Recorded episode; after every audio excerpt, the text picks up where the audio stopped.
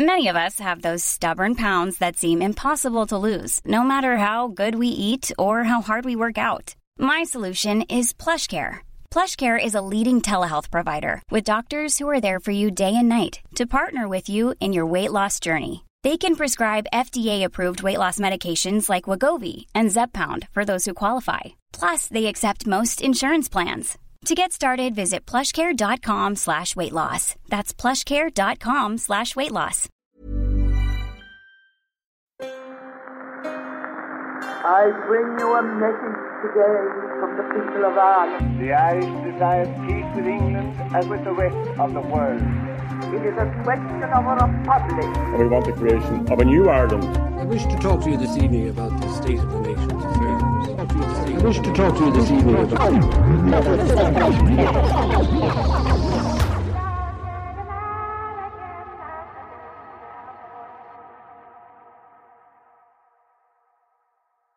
Welcome to the History of Ireland.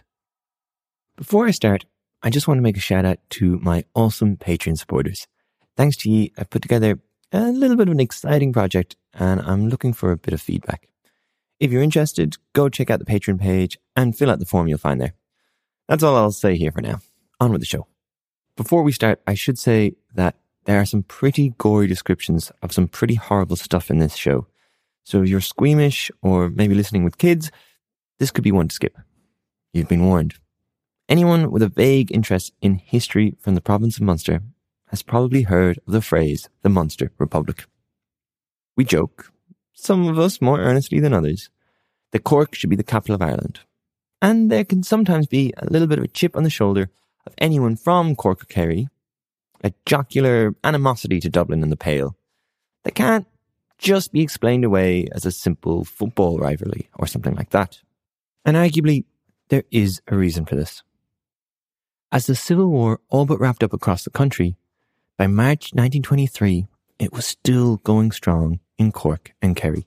As historian Owen O'Shea writes, the borderline of the so-called Munster Republic moved gradually southwestward as the National Army took control of the country, leaving the Kerry IRA as one of the last bastions of Republican activity into the early months of 1923. And this meant that in Kerry especially, as the Civil War both intensified and came to its end, March became a truly horrible period. Way back in August 1922, the Dublin Guard and the Free State Army, as you'll remember, landed from the sea into Kerry. You can go back to season 2, episode 8 for a recap on that.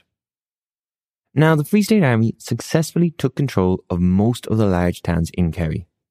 But that just meant that the anti treaty IRA were able to use the beautiful landscape of the county to wage a vicious guerrilla war. Things got so out of hand that in January 1923, Paddy O'Daly was put in charge of the Free State Army in Kerry. Born in Dublin, O'Daly had fought in 1916 and was a member of Michael Collins's squad. After 1916, he'd been locked up in Frongoch along with Collins, and so it's no surprise that the man was immensely loyal to Collins.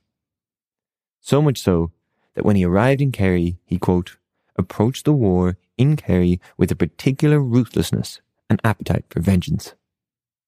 He was ready for any excuse to take the fight to the anti-treaty IRA. And so March began with a push from the Free State Army. As historian Tim Horgan describes, in the early hours of the 5th of March, three Free State columns with several hundred troops converged on Garain slopes, encircling the IRA column of about 40 riflemen. The scouts posted as sentries in the surrounding countryside failed to detect the arrival of the Free State forces. The house was surrounded before the sleeping IRA officers were made aware of the danger outside. A fierce gun battle ensued, stopping briefly to allow Mrs. O'Connell to take her infant son from her besieged home. But the men in the house eventually surrendered. A few days later, the anti-treaty forces retaliated to this. The Free State Army was given a tip-off about an arms dump in and around Knocknagoshel, and so eight men were sent off to investigate. At 2 a.m., when the soldiers moved in on the area, they were blocked by a pile of stones. Now, this was common, with anti-treaty IRA forces constantly blocking roads. But this was not a simple barricade. It was in fact a mine. A mine planted by the anti-treaty IRA who had lured the Free State Army to the location with a fake tip-off. The mine exploded, killing five soldiers and leaving one man so badly injured both his legs had to be amputated. As O'Shea puts it, body parts were strewn in all directions. It's said that two of the men, both Dubliners, were close friends of Paddy O'Daly. His initial response, a statement made to his troops, hums with barely contained rage. He said, The tragedy of Knocknagoshel must not be repeated, and serious disciplinary action will be taken against any officer who endangers the lives of his men in the removal of such barricades. He continued, The taking out of prisoners is not to be regarded as reprisal, but is the only alternative left us to prevent the wholesale slaughter of our men. And that rage was not contained for long. The next night, on March 7th, nine anti-treaty IRA prisoners were taken from Tralee to Ballyseedy, a small town nearby, now mostly famous for its garden centre.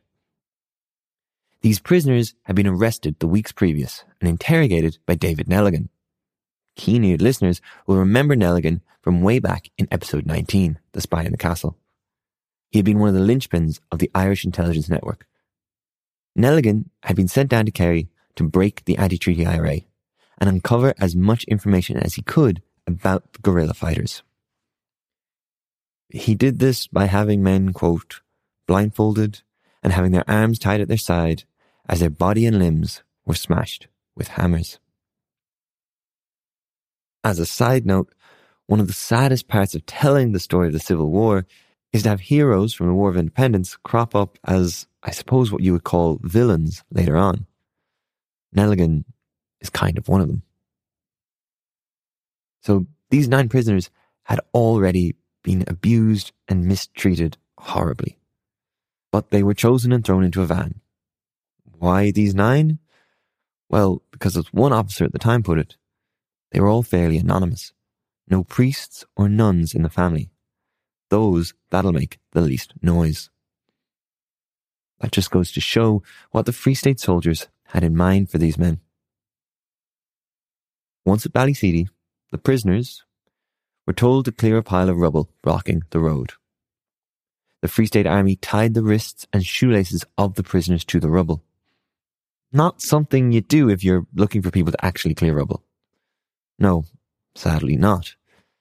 In a mirroring of what happened in Knocknagoshel, the Free State Army this time had planted a landmine in the rubble. With the men tied to the explosive, it was let off. Yeah, you heard that right. Nine men, for all intents and purposes, tied to a landmine that was then detonated. Eight of them were killed instantly. But amazingly, one man, Stephen Fuller, was blown far enough away that not only did he survive, he managed to escape. He would later testify that we were to be blown to atoms as a reprisal for the death of the Free State officers killed in Knocknagoshel. But it's the footage of him speaking in the 1980s that is the most heart wrenching.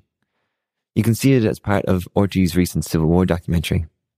He speaks hesitantly, with a shake in his voice, saying, The Free State soldier gave us a cigarette, and he said, That's the last cigarette you'll ever again smoke. He said, We're going to blow you up with a mine. We were marched out and made to lie down flat in a lorry and taken out to Ballyseedy. The language was abusive language. Wasn't too good. One fella called us Irish bastards, and he was an Irishman himself. One of our lads asked to be left to say his prayers. He said, no prayers. Our fellas didn't get any time for prayers. They tied us then, our hands behind our backs, and they tied us in a circle around the mine, and they tied our legs, then our knees with a rope, and they threw off our caps and said we could be praying away now as long as we liked. Goodbye, lads. And up it went. And I went up with it. One anti-treaty writer described the scene in a rather macabre but poetic manner, saying, The birds were eating the flesh off the trees at Ballyseedy Cross. The Cork Examiner described how the prisoners were, quote, mangled almost beyond recognition. Portions of their limbs and flesh, with pieces of clothing, were found adhering to trees and strewn along the road and fields over a hundred yards. It should be said that Fuller actually went on to go into politics, becoming a TD in 1937. Historian Richard McElligott even writes that, quote, Fuller's family recalls him being able to come to some level of forgiveness about what had been done to him. Which, I have to say, is commendable. Now, the Free State Army didn't stop at Ballyseedy. The next night, on the 8th of March, four more prisoners were blown up at a railway bridge near Killarney. And then a week later, five more men were blown up near Cahersiveen. In Cahersiveen, the men even had their legs shot first, so that none of them could escape, like Stephen Fuller had. All in all, 17 men were blown up in retaliation for the five killed at Knocknagoshel. As O'Shea puts it, it was the darkest period in the war in Ireland.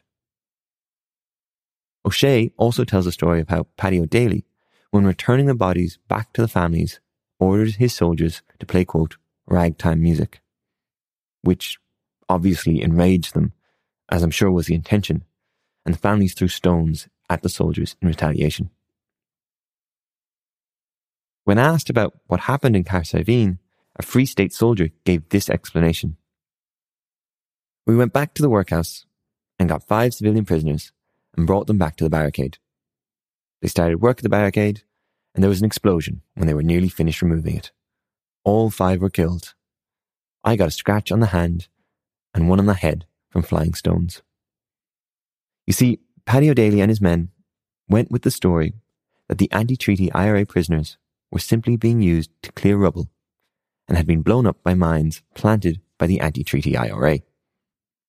But no one ever really believed this, and not all Free State soldiers stuck to the story. Some even resigned. Despite this, the Free State government was happy to back this version of events, basically ignoring these extrajudicial killings. They were happy to follow a O'Daly's telling of events which painted the deaths as accidental. Men injured while clearing rubble. After an inquiry a month later, the government released this statement. The civilians in question lost their lives in explosions while removing obstructions on the road placed there by irregulars. The court further finds that the allegations contained in the irregular propaganda submitted to the court, particularly with reference to the maltreatment of prisoners, are untrue and without foundation, and that no blame is attached to any officer or soldier engaged in the operations in which these prisoners lost their lives. Richard Mulcahy went further, declaring in the Dáil that, quote, it was inconceivable that O'Daly and his men would be guilty of anything like the charges that are made against them. But everyone kind of knew what had happened. And in 2008, papers were released that pretty much proved that the government knew that the Free State Army had blown up these IRA men.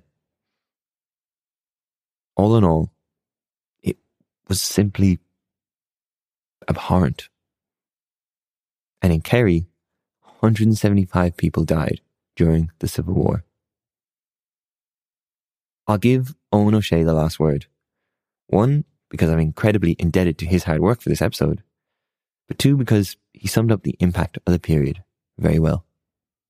As he put it, military pension applications testified to the fact there was no monopoly of suffering after the war. National Army families, as well as those of the IRA, often faced enormous misery, intimidation, ill health, and nervous breakdown for decades afterwards. Many combatants' families on both sides were left penniless. The scars lasted for decades in a county in which the horrors of the war remained unspoken about for so long. Next episode, we'll look at the death of Liam Lynch and how his death would lead to the end of the Civil War and this, the darkest chapter in Irish history. Thanks for listening. Subscribe wherever you get your podcasts, and if you're enjoying it, give us a review on Apple Podcasts or tell your friends. It really helps. If you want to go further, you can support the show, get ad free listening, and bonus content on our Patreon page. Simply follow the Patreon link in the show notes or visit our website, thehistoryofireland.com. You can also get in touch through the website or on Facebook and Twitter. It's always great hearing from you guys. And if I've made a mistake, please do let me know. The History of Ireland was written and produced by me, Kevin Dolan, with music by Liam Doyle and additional help from assistant producer Aoife Murphy. This podcast was recorded in the lands of the Wurundjeri people of the Kulin Nation. Sovereignty was never ceded.